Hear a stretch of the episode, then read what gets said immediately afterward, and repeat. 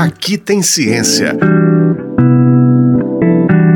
Pesquisas da UFMG ao seu alcance.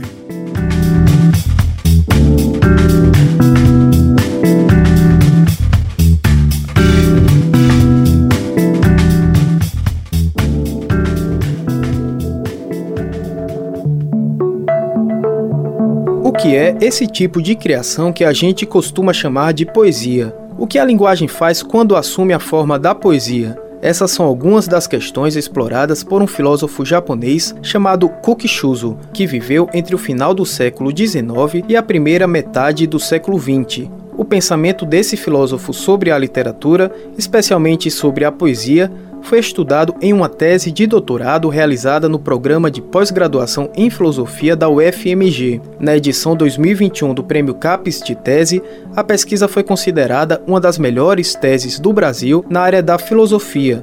Autor do trabalho, Diogo César Porto da Silva também estudou a obra de Kukishuzo no mestrado realizado em filosofia, mas no Japão, na Universidade de Kyushu para se aprofundar nas ideias de Cook sobre a literatura, porque Diogo, em vez de continuar no Japão, preferiu voltar ao Brasil para cursar o doutorado na UFMG, onde tinha se graduado em filosofia.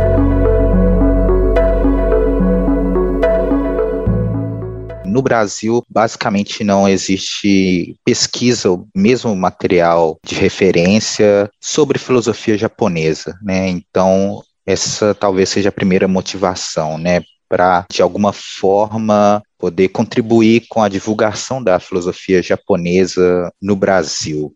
Bem, a segunda é que eu volto a fazer várias discussões do papel que a filosofia ocidental teve na exclusão, eu diria quase sistemática, de outras formas ou filosofias de outros lugares, né, seja da Ásia, seja inclusive da África, e essa é uma discussão importante de ser feita dentro da academia que estuda principalmente a filosofia ocidental, né.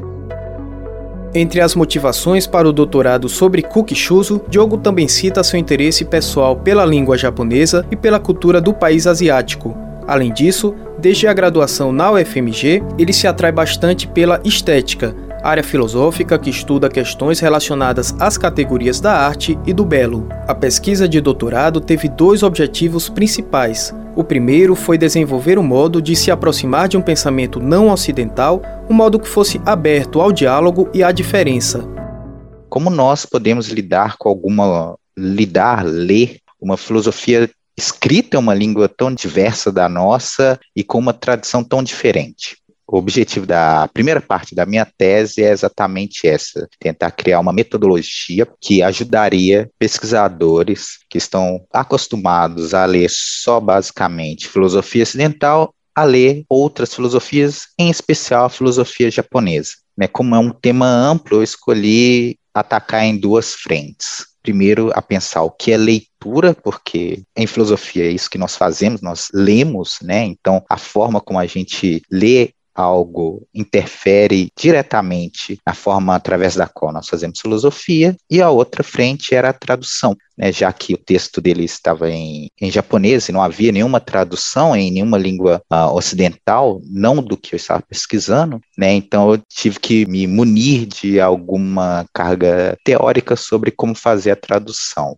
Ao refletir sobre as atividades da leitura e da tradução, Diogo buscou se guiar pelos modos como elas são definidas por dois dos mais importantes filósofos europeus do século XX. Por um lado, o pesquisador se debruçou sobre as ideias do alemão Hans-Georg Gadamer a respeito da leitura, Gadamer pensa que quando o leitor lê um livro, ele dialoga não com o autor desse livro, mas com o próprio texto né, como se o texto fosse uma pessoa diante de mim que falasse e essa fala do livro, né, que é o que está escrito no livro, é, me faz, se eu quero continuar o diálogo, claro, me faz englobar naquilo que eu estou pensando e naquilo que eu pretendo dizer a seguir aquilo que me foi dito. Se eu não faço isso, se eu não ouço meu interlocutor num diálogo, não tem como prosseguir o diálogo. Então, acho que essa concepção filosófica de leitura, os textos da filosofia japonesa como verdadeiros parceiros de diálogo, em um diálogo filosófico, era uma parte importante dessa metodologia ligada à leitura. Já quanto à prática da tradução, Diogo se voltou para ideias do filósofo francês Jacques Derrida. Porque normalmente nós pensamos a tradução, a gente tira o conteúdo né, de uma língua e tenta transpor esse mesmo conteúdo em outra língua, como se a linguagem, né, as diferentes línguas, os diferentes idiomas não interferissem diretamente no significado. Né, e o que o Derrida fala é que não, é impossível ter um significado que não seja influenciado pela língua na qual ele é escrito. É, uma língua diz coisas que outra língua não consegue dizer.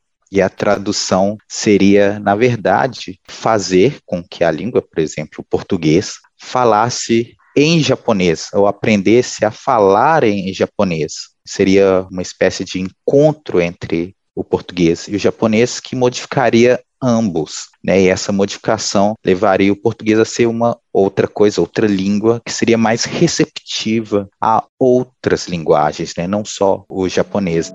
Munido dessa metodologia ligada às questões da leitura e da tradução, Diogo encarou um segundo objetivo: destrinchar a filosofia da literatura proposta por Kokushuzo, uma dificuldade do estudo foi justamente o fato de grande parte dos textos a serem lidos não ter sido traduzida para uma língua ocidental. Precisou ser consultada somente em japonês. O brasileiro, ao redigir a tese de doutorado, teve que criar traduções em português para vários textos, inclusive poemas, Além disso, o acesso a muitas obras era difícil para alguém no Brasil, problema que Diogo tentou contornar em um período na Universidade de Kyoto, onde também conversou sobre a pesquisa com especialistas em filosofia japonesa. Segundo Diogo, seu estudo mostrou a posição central que a literatura, especialmente a poesia, tem no pensamento de Kukshuzo, e mesmo nas pesquisas ah, realizadas no Japão e em outras partes do mundo sobre ele, essa é uma parte um pouco renegada. Eles normalmente tratam isso como uma espécie de desvio da filosofia dele, ou uma espécie de hobby diletante ao qual ele se daria por algum tempo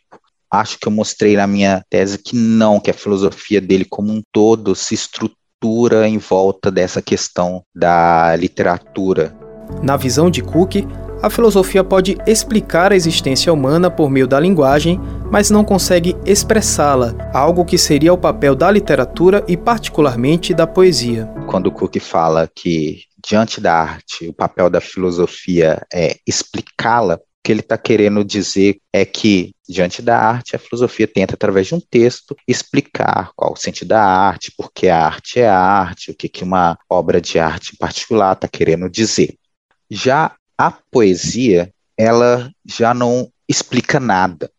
O que a poesia tenta fazer é, através do meio da linguagem, nos fazer experimentar coisas que de outra forma não seriam possíveis de serem experimentadas, né? Um exemplo muito bom que ele usa, inclusive, é a experiência do amor quando nós nos apaixonamos por alguém, claro que nós temos a experiência desse sentimento que é o amor, né? Quando nós estamos com a pessoa que nós amamos, etc. Só que a poesia, de uma forma diferente, faz com que nós experienciemos também uma outra forma de amor quando nós lemos, por exemplo, um bom poema sobre o amor, ou contando a história de pessoas que estão enamoradas. E essa existência poética do amor pode ser é, estendida a todos os outros tipos de experiência, né, da dor, da alegria, inclusive experiências que nós não temos nome, mas mesmo assim ela existe e ela nos afeta.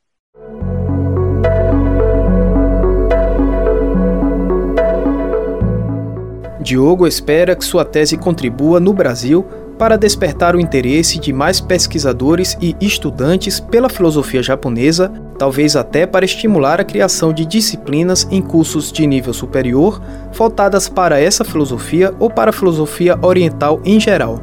Ele também espera que o estudo encoraje traduções brasileiras de textos filosóficos escritos em japonês. A tese de doutorado de Diogo Silva foi aprovada na UFMG em 2020.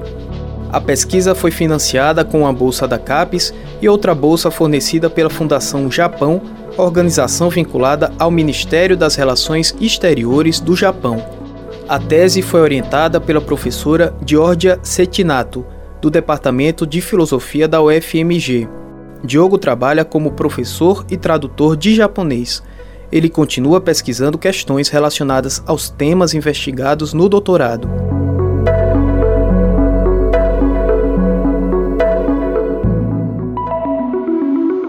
Esse foi o Aqui Tem Ciência, programa semanal sobre as pesquisas realizadas na Universidade Federal de Minas Gerais. Exemplos de como a ciência é importante para a nossa vida. Este episódio teve produção, edição e apresentação de Tiago de Holanda, trabalhos técnicos de Breno Rodrigues, a coordenação de jornalismo da rádio UFMG Educativa é de Paula Alquimim coordenação de operações de Judson Porto e coordenação de programação de Luísa Glória.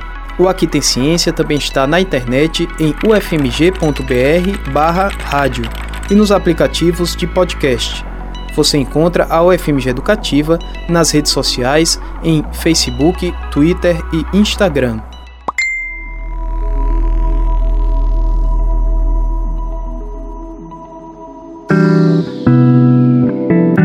Aqui tem ciência.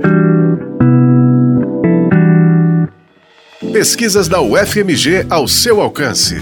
Uma produção do Núcleo de Jornalismo da Rádio UFMG Educativa.